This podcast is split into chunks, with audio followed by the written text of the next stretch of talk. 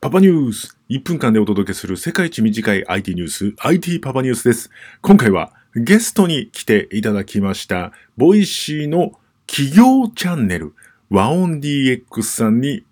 お越しいただきました。そうなんです。 Voicy って個人チャンネルとか公式チャンネル以外に、企業チャンネル、企業ですね、がやっているチャンネルがあるんですね。これがまあ新しい企業の広報の形になるんではないかということで、一体どうやってこの企業チャンネル生まれたのっていうところから運営方法も聞いています。まあ今、企業 YouTuber みたいなものも出ていますので、まあ、この先ですね、企業パーソナリティ、企業音声発信みたいなものがね、どんどん広がっていくんではないかなと思います。 Voicy にパーソナリティになりたいというあなた、こういった手もあるんだということで、ぜひ参考にしていただければと思います。ぜひ、 Voicy のパパニュースへお越しください。